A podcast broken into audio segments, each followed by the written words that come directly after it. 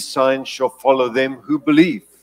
There are signs that follow believers, just like God was working with Jesus through signs following, God confirming the anointing on Jesus through signs following. I want to uh, get you to turn with me in your Bibles to Luke chapter 10. And what I want to show you here is, is, very important to new wine and new wine skins, and I'll get into some of that in the next few minutes. But there are always forerunners. Whenever God is doing something, there are forerunners. There are people that are the pioneers of what God is doing. So, you know, in, in terms of when I started doing missions work in the villages of Africa 50 years ago, I would go into villages where no missionary had ever been. Um, in fact, I was in villages where they had never had contact with white people. They were in rural, indigenous areas. I, I remember vividly going into one village where the kids began to scream. They thought I was a ghost. They had never seen a white person. I went into villages where Coca Cola was available but they'd never heard the name of Jesus. I went into other villages where Singer sewing machines, mind you, hand wound ones, where they had Singer sewing machines, but they hadn't got the gospel. Coke got there before we did. Singer got there before we did. And when I went into the one village, one when I shared the gospel, he said, How long have you known this message? How long have you known this? I said, Well, you know, I recently got saved and filled with the Spirit. And he said, Why hasn't someone come here before? What about my, my parents and their parents? Didn't they deserve to hear this message? And, and, and he was horrified that it took generations before we got to his village. And, and so uh, there are forerunners that bring revelation. For example, when God began to move through my life in revival, when I got to the United States of America, now I had been in the ministry at that stage um, 20 years when I got to the US, and um, and I went into places, and God began to move in healing, deliverance, joy, laughter people falling out under the power of God. And for some of those congregations, they had never seen that. In, the one church, in, in when the power of God hit, they didn't have modesty cloths to put on the ladies. They had to run to the nursery and grab blankets to put around the woman who had fallen in their dresses because they'd never had anyone fall under the power of God. Some people call it slain in the spirit. I much prefer to just say falling under the power of God. If you slain, where I come from, slain means you slain. so, um, but they had never seen it. You know, they had never had holy laughter or the joy of the Lord or people being hit with the power of God. And in fact, there were experiences I had. One man walked up to me said, Are you a holy roller? I said, No. I said, You know, I, I, I'm not a holy roller. I, I thought it was a derogatory term. And then a couple of weeks later, it was right in Cocoa Beach where Overland was launched. It was in Gary Montecalvo's church. Uh, one night, the power of God hit me and I went rolling. And I'm, I'm in the mall going to buy some clothes, and I bump into the man that said, you know, are you a holy roller? I said, hey, by the way, I am one. He said, you what? I said, I am a holy roller. I became a pioneer in holy rolling.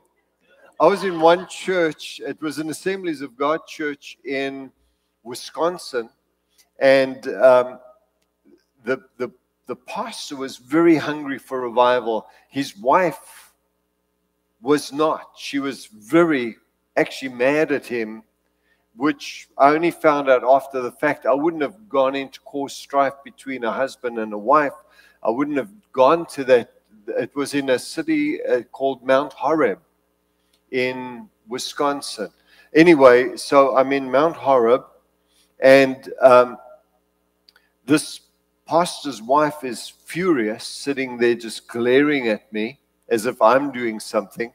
And uh, he's excited. And so it happened that the kids were very God hungry. I'm talking about little kids, like three, five, seven, eight, just all these little kids. So one meeting, all the kids were sitting up front. They were just so hungry for God. I said, I want all the children to come stand here. And I just prayed a prayer. I didn't lay hands on them. And this is exactly how it happened. They fell out under the power of God in one go. All of them fell. And they began to roll all in one direction. And they stopped and they started rolling back in the opposite direction. And they rolled back. No orchestration, no saying a word. And, and I, I believe it was a sign for, because their kids, the pastor's kids, were in that line.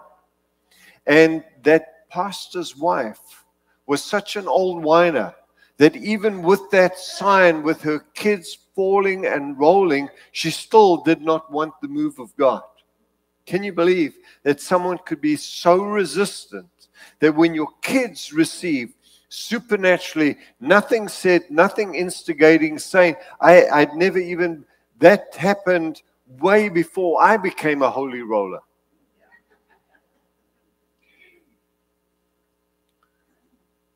But there's always someone up front who's leading the way. There's always someone who's pioneering. I've been in meetings where people come to me afterwards and say, I just wanted to stand and shout. I felt God touch me so powerfully, but I didn't want to draw attention to myself. And I want to take them and shake them and say, Why didn't you do what God was giving you? You were so embarrassed because there's always got to be that first person that becomes the chain reaction or the domino effect of someone else getting it. There's got to be the first person that laughs, the first person that falls, the first person that dances, the first person that runs. Someone's got to be that lightning rod, that attractor of what God is doing. But we sometimes, because of our pride, because of our ego, our reputation, we quench the Spirit of God. We embarrass, we, we don't want to draw attention to ourselves. There's always got to be a pioneer, someone breaking some region open who goes in and plows the way, whether it be for salvation or whether it be for the full gospel, whether it be for training, or whether it be for healing, someone's got to carry the power of God. I've got schools that have graduated in villages in Africa. I've got the photos of these places where they've never had a graduation, a graduate, and yet there they are in their robes. And in Africa, they put flowers around them, they, they wrap them in rows of flowers. And um, the whole village comes because they've never had a graduation in, um, in a village. They've never had a graduate, a college graduate. So it's a huge village event. The chief is there, and they just all come, hundreds of people for this graduation. Someone's got to pioneer education, someone's got to pioneer um, uh, breakthrough for a region. We're talking about new wine. When there's new wine, someone's got to be a carrier of that new wine. In order to carry it, you've got to have a new wineskin mentality which separates you from the old wine. The new wine separates you from the old wine. The new wineskin separates you from the old wineskins. You're different when God puts something on you. When God puts an anointing on you, when God gives you a word, you're different from those that haven't got that word. God positions people to carry change. I was thinking about uh, Ezekiel when the hand of the Lord came upon Ezekiel in the and he he says, I want you to prophesy to the dry bones. And, and so Ezekiel was positioned in a nation to bring about a resurrection of an entire nation. Someone has to be the carrier of that new wine with a new wineskin heart to release something into the nation. God positions people to be carriers of that glory. Ezekiel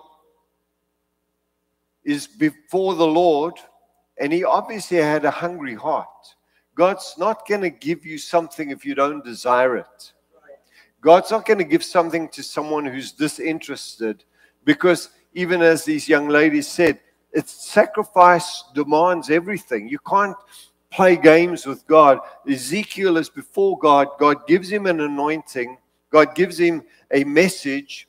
He God says to him, Can these bones live? He turns around says, Only you know, God. You can do whatever you want. But God, yes, Leon's expanded, unpublished translation. Ezekiel, for this nation to be resurrected that is now in captivity, I need you to prophesy to these bones. Why, why didn't God from heaven say, Bones live? Because God uses people. You walk through a marsh to get to a man because God uses people. God uses hungry people. God uses humble people. God uses open people. God uses surrendered people. That's how God works. God does nothing on the earth without first revealing it to his servants, the prophets. Why? Because God needs someone to pray. God needs someone to prophesy. God needs someone to be his voice, to be his hands, to be his feet. That's the nature of new wine. God separates someone from the rest to carry the new. And I believe God is separating this church from the rest to bring a manifestation of God's glory into this community, which makes you different. And people don't always like different. But I want to show you the effect of different. Did I ask you to turn to Luke 10? Okay. I was just testing you, see if you were listening. You passed. Well done. After these things, the Lord appointed 70 others also. So he had the 12 who are pioneers and he test ran the 12. Then he wanted to see, will this work through some others as well? So he got 70 other disciples, people that were on the fringes. He had the 12. Within the 12, he had the three, and then he had the rest. And now he's got 70. And he appointed these and sent them two by two before his face into every city and place where he himself was about to go. In other words, God chose people to be forerunners, to open the way, just like John the Baptist came and opened the way for Jesus. Now, Jesus is using people to pioneer, to open the way. I believe that we are in a separation state where we are being separated for what God's about to do. He needs new wine skins who are filled with new wine to pioneer and open communities, churches, regions, nations. Someone's got to be available to bring about the change. I feel like I'm a carrier of the new wine with a new wineskin because there's a message in my heart mobilizing the saints for the call of God in this hour I want to raise up a generation of world changers. Well, what do world changers do? They change the world. What does new wine do? It brings change. In order to bring change, you've got to have a new wineskin heart. These men have turned our world upside down. Who were they? They were carriers of the new wine. Is it always embraced? No. Do they face harassment? Yes. Do they face rejection? Yes. But then, where they find an open heart and open life, it brings the miracle intervention of God. The 70 are sent out and they come back in verse 17. 17. Then the 70 returned with joy, saying, Lord, even demons are subject to us in your name. He gave them authority to use his name. He gave them power and he gave them authority. And he sent them two by two, and they came back rejoicing, filled with joy. Why? Because they were doing something, they were seeing results. When you've got the power of God, there is going to be rejection, but there's also going to be fruit. And he said to them, This is significant. I saw Satan fall like lightning from heaven. Talking about what? Referencing the outcast of Lucifer. I saw Satan fall like lightning from heaven. In other words, when you went doing what I gave you to do, it shook the heavenly realms. I saw change in the spiritual condition of these places that you went. Satan lost his grip on those places because you went and did what I gave you to do. Behold, I give you the authority to trample on serpents and scorpions and over all the power of the enemy, and nothing shall any by any means harm you. Nevertheless, do not rejoice in this that spirits are subject to you, but rather rejoice because your names are written in heaven. In other words, in this, it's about having a right relationship with God. That is the most important thing, not just what you can do, but overflowing from the strength of your relationship because you're right with God in heaven, you're right with man on earth, and you can release what God gives you to do. In that hour, Jesus rejoiced in the Spirit. They came back with joy, and Jesus said Satan lost his grip, gave them balance, and then said, I'm so glad. Literally, what it says there is he began to spin around and dance for joy. Jesus.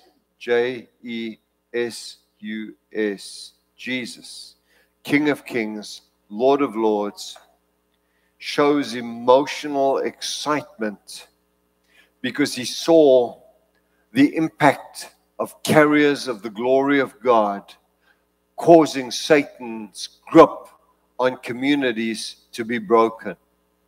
I believe that's what the new wine is meant to do in our era in our generation is that what we are getting is not just for ourselves. you got to catch this. This isn't just for you.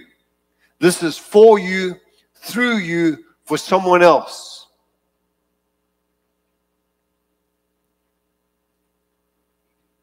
One of the the characteristics of the new wine that is worth mentioning is that new wine means change.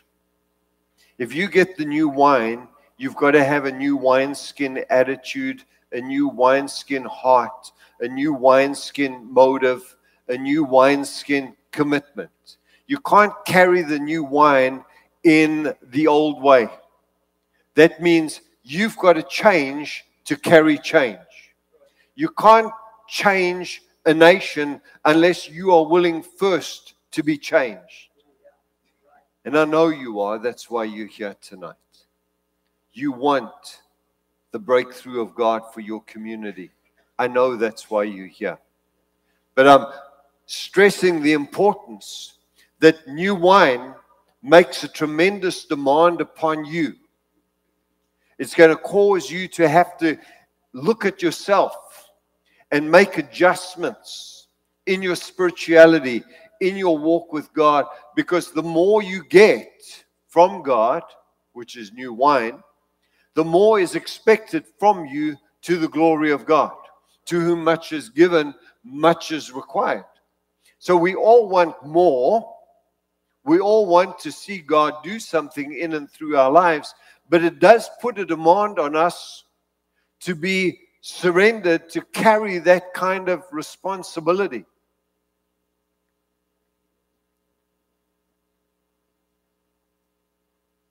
When God does something new, which is what we want, I don't know about you. I don't want business as usual. We keep doing the same thing in the same way, we get the same results. To see something different, we got to do different. We got to be different first. It's not just do, but it's be. So you got to be different to do different. Then what will you get? Different results. So we've got to change because we're carrying change. We've got to have that open attitude for what God wants to do. Of course, the greatest change is the new creation miracle. Behold, if any man be in Christ, he is a new creation. The old has passed away. Behold, all things are new. So we know being born again brings about radical change. When you study the word, it says, be transformed by the renewing of your mind. When you read the word, when you study the word, when you hear the word, when you receive the engrafted word, it's able to save or change your soul, your attitude. And so we are living and we should be living in a constant process of change, being renewed and changed by the word of God. I love Isaiah chapter 43 in verses 18 and 19. It says, Forget the former things, do not dwell on the past. See, I am doing a new thing. And everyone wants God to do a new thing, but we forget about the context of the doing the new thing. Now it springs up. Do you not perceive it? I am making a way in the wilderness and streams in the wasteland. So where does the new the new thing take place? In the wilderness and in the wasteland. Everyone wants God to do a new thing, but we forget about where the new thing starts. If ever there was a need for a new thing in a spiritual wilderness like the United States of America, it's right here. We need a new thing. And therefore, when we look at the surface of where we're located and the spiritual condition of the land, we are certainly candidates for God to do a new thing.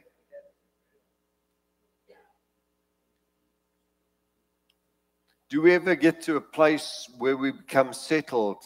I love the Apostle Paul's attitude where he says, Brothers and sisters, I do not consider myself as yet taken hold of it, but one thing I do, forgetting what is behind and straining to, toward what is ahead, I press on towards the goal to win the prize for which God has called me heavenward in Christ Jesus. He was talking about change, living in a place of constant change. That we, even though we can celebrate what God has done, we don't stay there. We have to move into the next thing that God is doing because the cloud moves and we have to move with the cloud.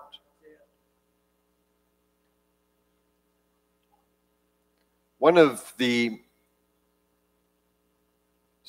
Bible accounts that I want to use today to speak about new wine and new wineskins is I want to use the analogy of Israel coming out of Egypt and the lessons that we can learn from their experience coming out.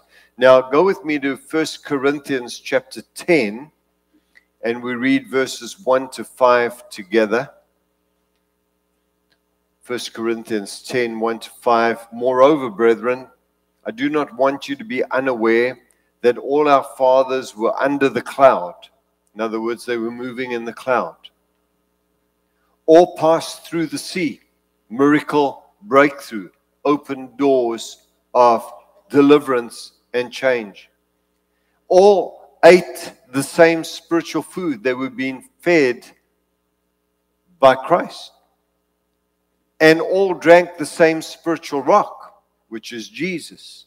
For they drank of the spiritual rock that followed them. What rock follows?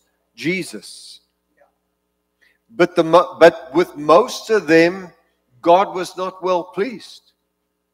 In other words, even though they were in Christ as a shadow, they were baptized, they were living in the provision of God, they weren't rising to the call.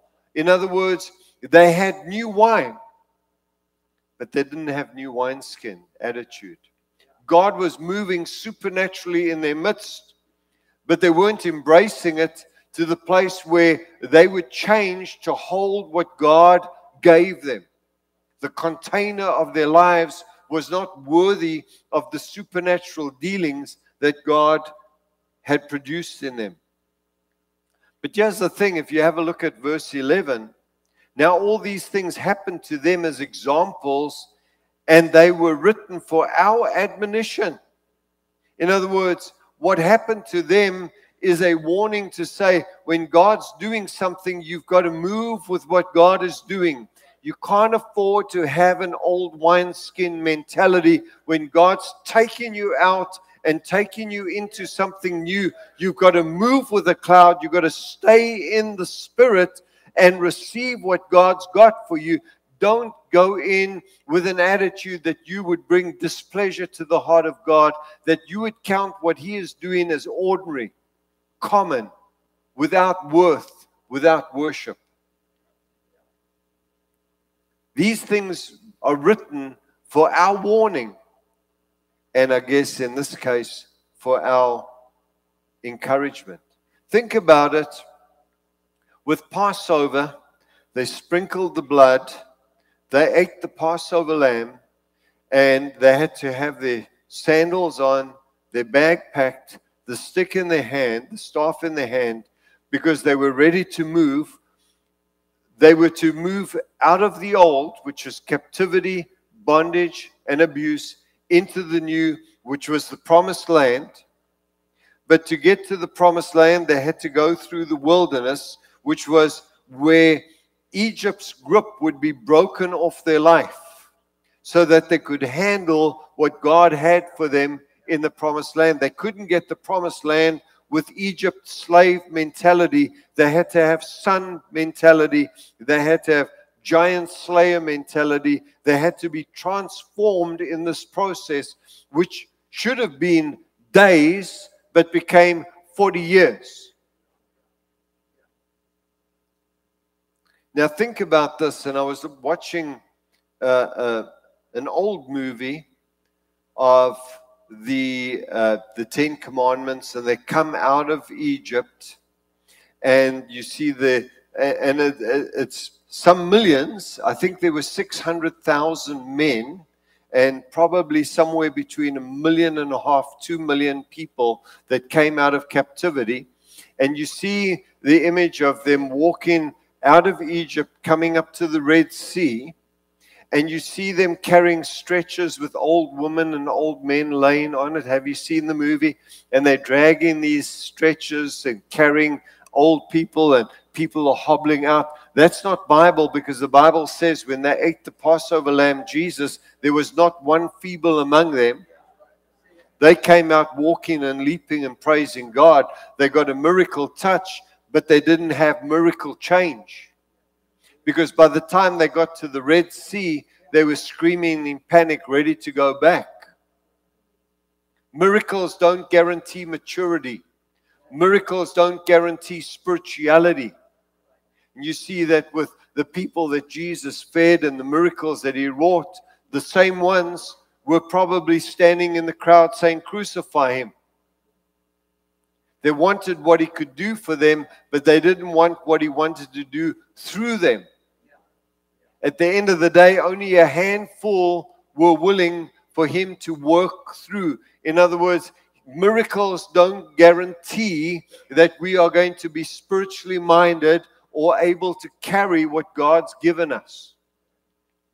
So they have this great deliverance. They come out of Egypt, miraculous deliverance, God's feeding them, God's giving them drink, God's giving them protection and victory over Pharaoh and his armies. But despite the miracles, what are they doing? They are murmuring, complaining, criticizing, pointing fingers constantly at Moses to the point that God wants to kill them. Had it not been for Moses' intercession, they wouldn't have made it.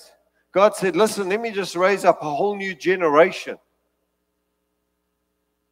So, in other words, they came out miraculously, but they've got old wine mentality.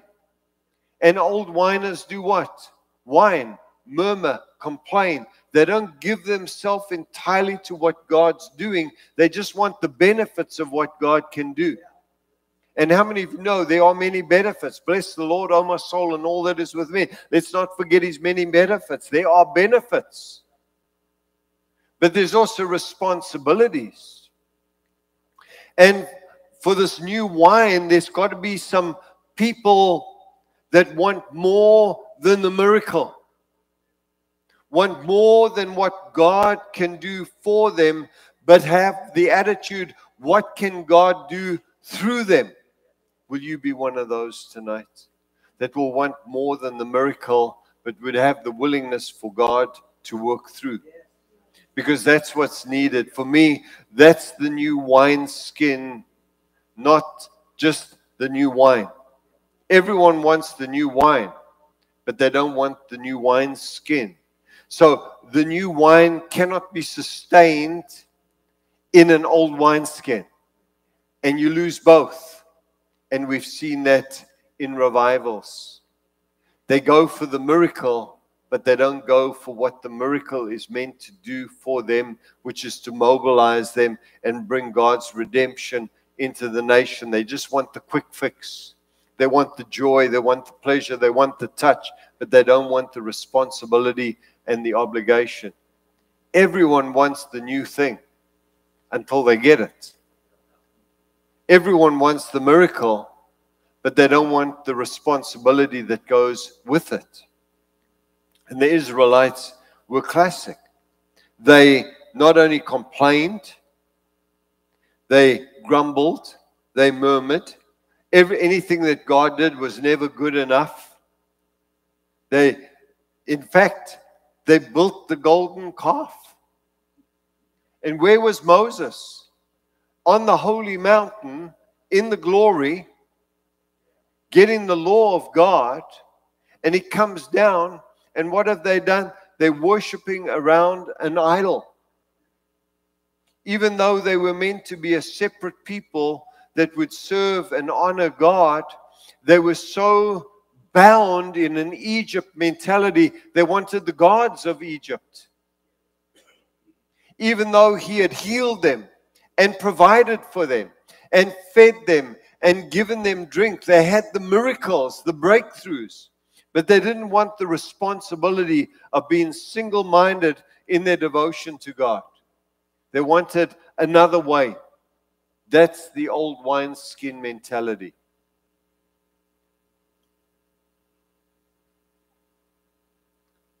When they got to the edge with the promised land in front of them, spies were sent out 12 spine, spies, but they came back, 10 of them bringing the evil report.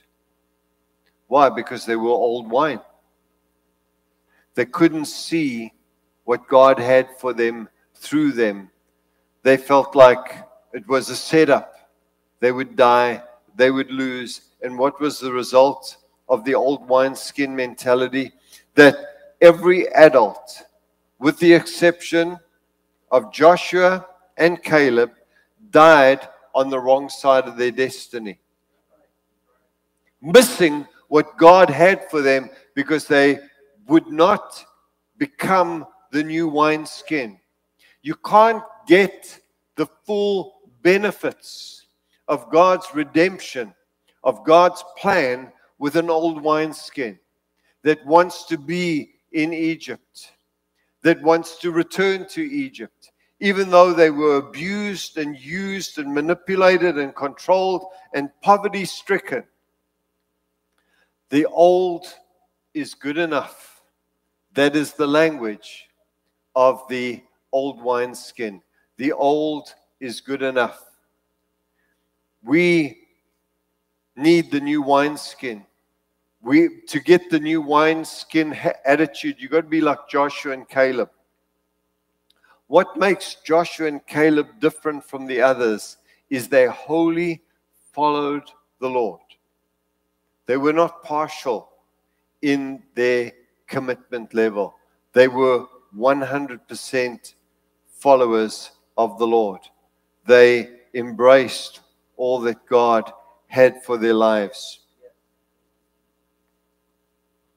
We need to be like Joshua and Caleb.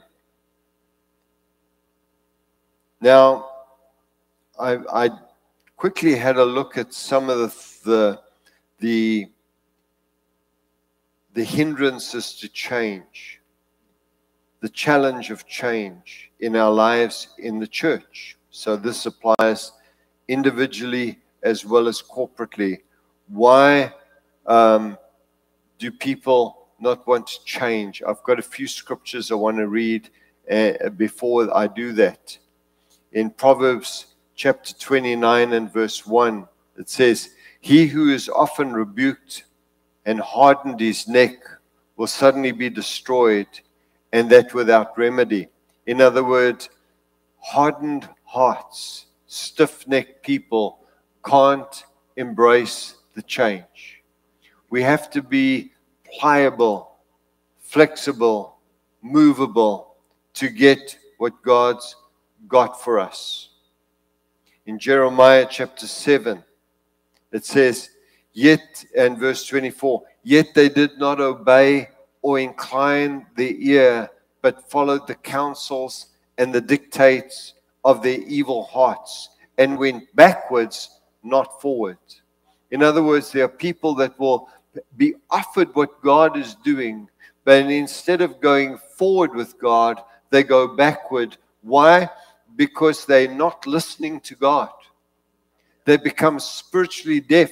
I love the fact that God's ear is inclined to the righteous, but often the righteous, their ear is not inclined to God. They listen to other voices. They listen to the voice of, of naysayers. They listen to the voice of the world. They listen to the voice of the enemy, but they don't listen to the voice of God. The what separates us from every religion is we have a personal relationship with God which has communication. We speak to God. It's called prayer and God speaks to us because he says my sheep will hear my voice and follow or obey.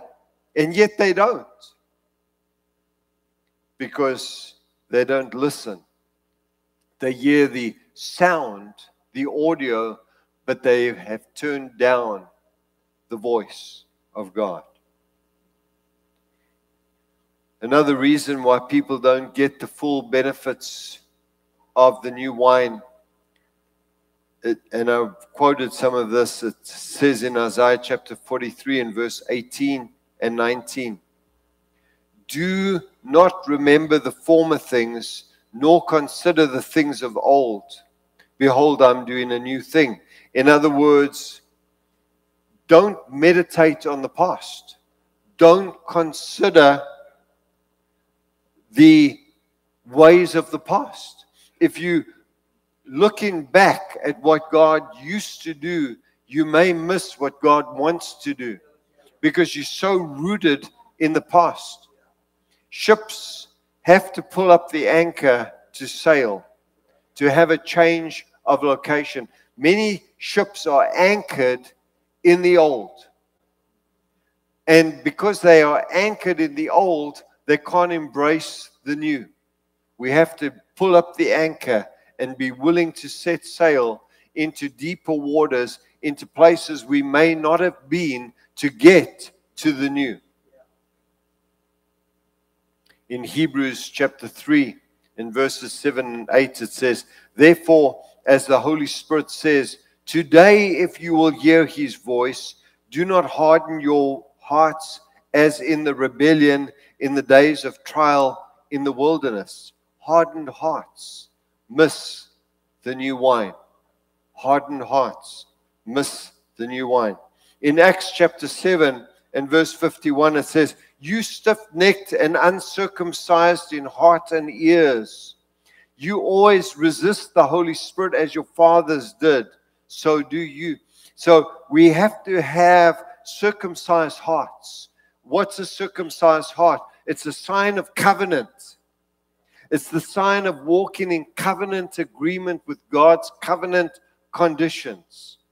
For that to take place, you cannot be stiff necked. You've got to be committed in your heart and in your ears. And that means you must not resist the Spirit, but you must, as Pastor Rick said this morning, submit. If you resist, you are living a rebellious life.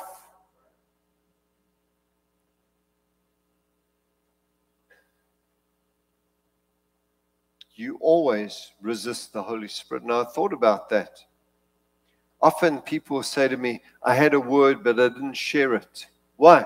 Because they're resisting the voice of the Holy Spirit. God told me to do this, I didn't do it. They are resisting the Holy Spirit. And the way it works is God starts with small things. And if you'll be faithful with the small, He'll give you more and more and more. But if you resist with the small, you will never know the great things. You've got to start with where you're at. But you cannot resist the Holy Spirit. You must, in, if anything, stir up the gift, desire the gift, press into that realm, not be the opposite of it. Why do people not embrace the new wine? Number one, fear of the unknown. Change brings uncertainty. And with that comes potential risk and challenges. We like the same old, same old. That's why when we go to a restaurant, we order the same thing. We went for lunch today and I was smiling as Bobby ordered the same.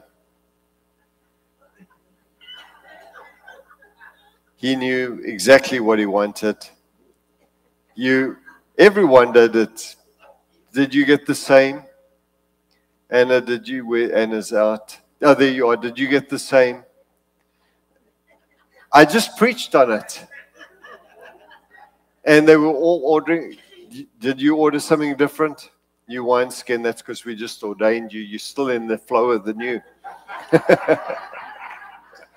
but we do. We love the familiar.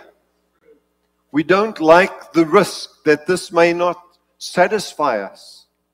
I just stepped into the deep end and ordered a great dish, and it lived up to the expectation. It really was a great dish. It was something I've never had before, and uh, in that restaurant. And I've been to the picket fence.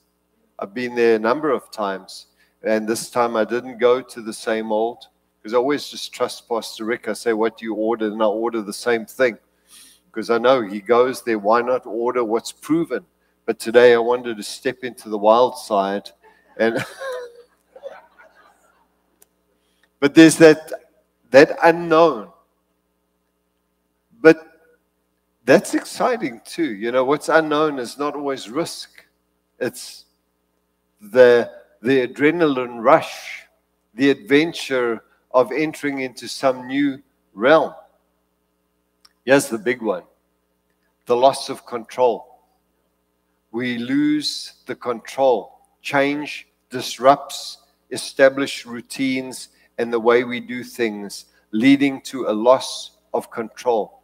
We love to have the sense of being in control. But listen, what makes us different is we are led by the Spirit. And so we may have self control. As I've taught you once before, self control is not to shut the Holy Spirit out it's to shut sin out of your life, it's to shut compromise out of your life.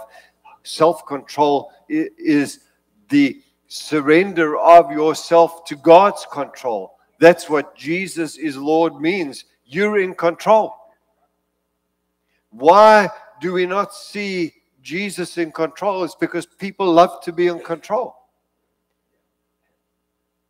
When you get into a plane and you have a pilot and they close that door, you don't have control. Once that door is shut, you have no control. Am I right? How many of you feel like, whoa, when you fly, you sit there and you you you know this is I'm out of control. My wife hates it when she drives and I sit next to her because I'm constantly checking the mirrors and I'm and I, I get in trouble every time she picks me up at the airport. I say, You're in the wrong lane. Because I'm very methodical. I know what lane to be in. Even if it's a mile away, I'm already changing lanes to be in the right lane. She's in the wrong lane. And I know I shouldn't speak out, but I do. I'm a prophet. I've got to call it out early. And I'll get the look.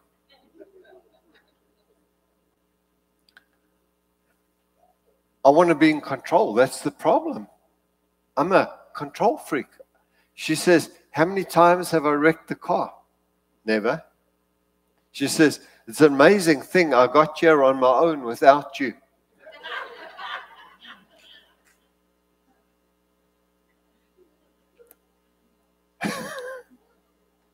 I have no answer because she'll then throw the next one. How many wrecks have you had?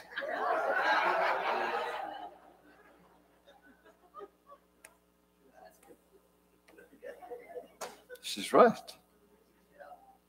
But how many of you know what I'm talking about? We don't like to lose control. But when you go into new, you lose control.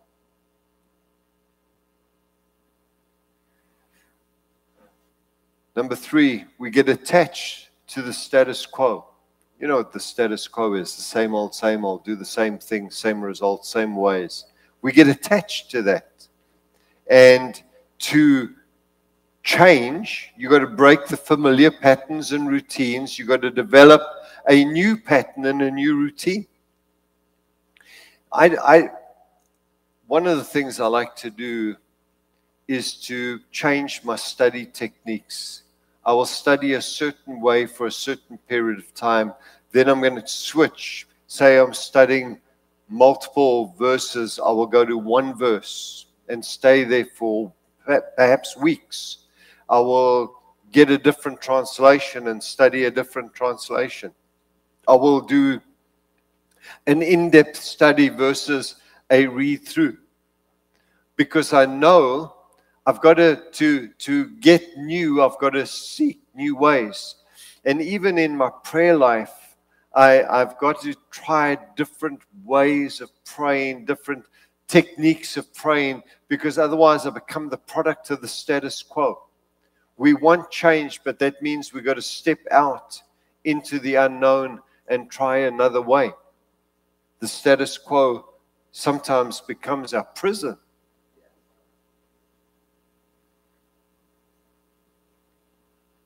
And I'm sure all of you can identify with this past neg- negative experiences. You go into a business venture and it fails. I'm sure most of us have been there. We we think we're hearing God, we try something and it blows up in our face. So when you get another offer for something that sounds good, you are very hesitant to even consider it.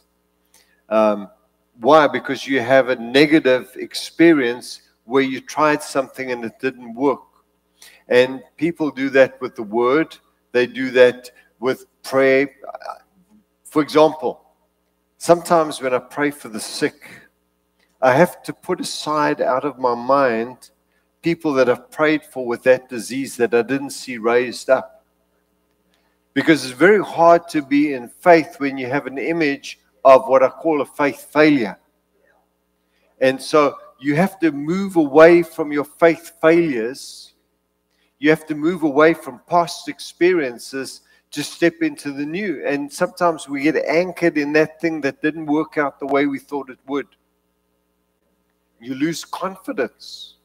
And faith and confidence work together. There's that, that, that God confidence that takes you into the new.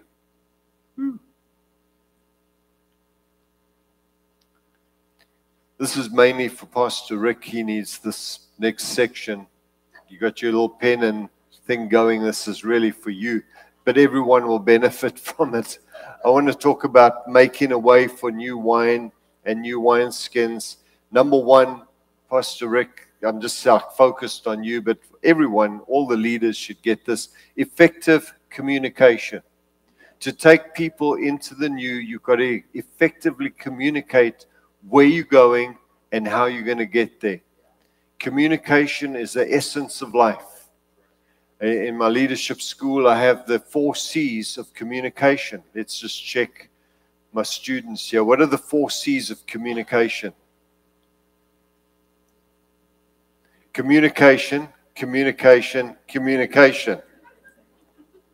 The first is communicating the gospel. Second is communicating the teaching. Number three is communicating the vision. You say, What's the fourth C? Coffee.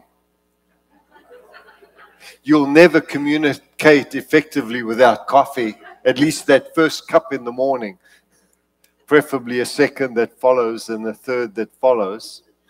But um, yeah, communication, you've got to communicate effectively because if people don't know where they're going, they won't know how to get there.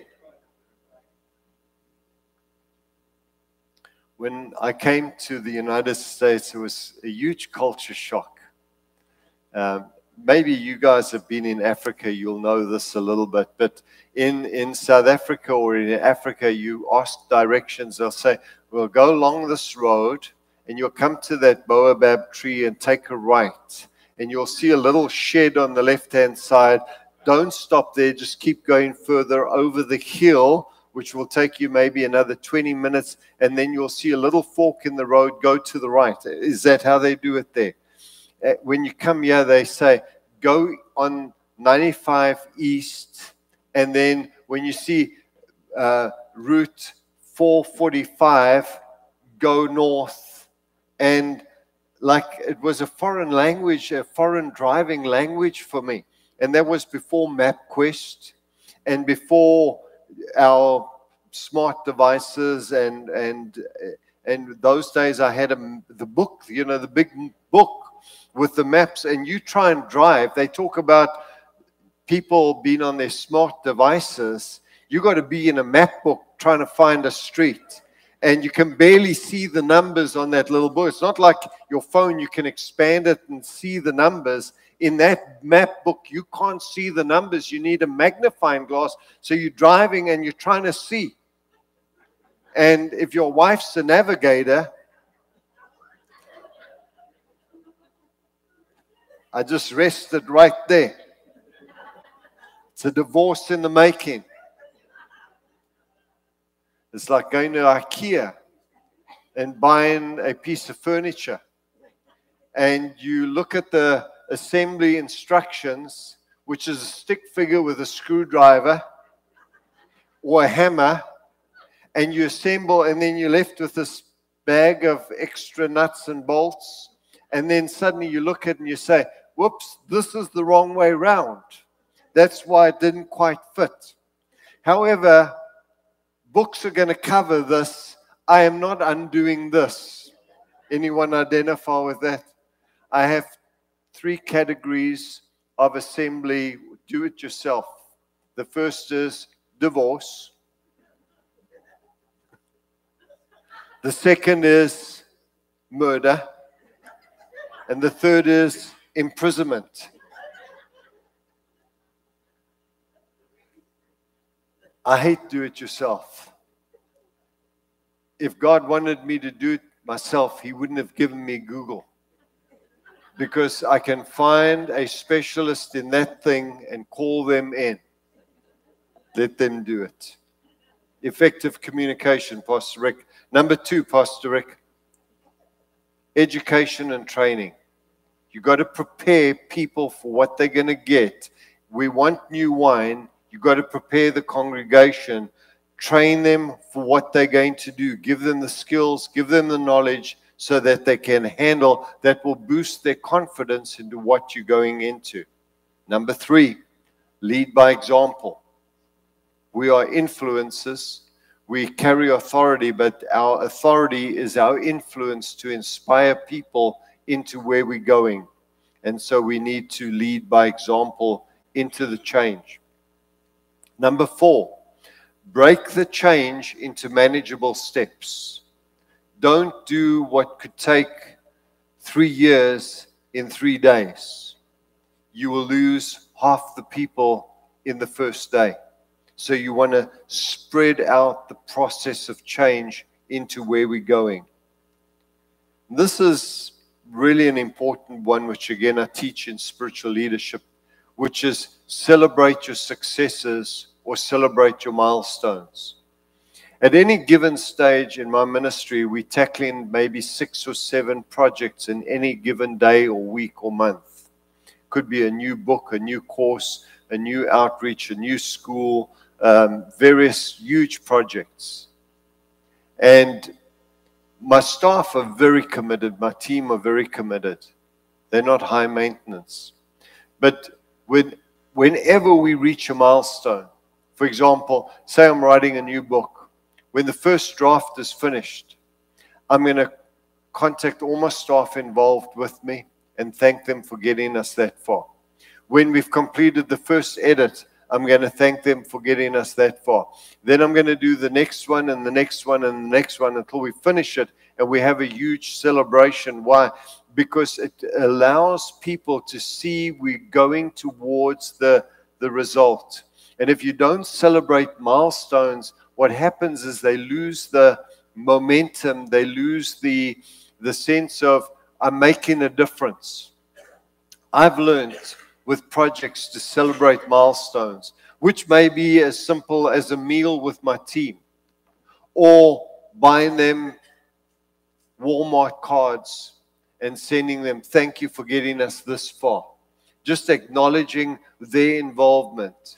I would say I buy them Starbucks cards, but some of them live in little towns where there are no Starbucks. So, and I refuse to give Dunkin' Donut cards. I mean, that's just like never going to happen because it's like so weak, so diluted coffee. I could never give someone weak coffee. So, um, but I do send them something.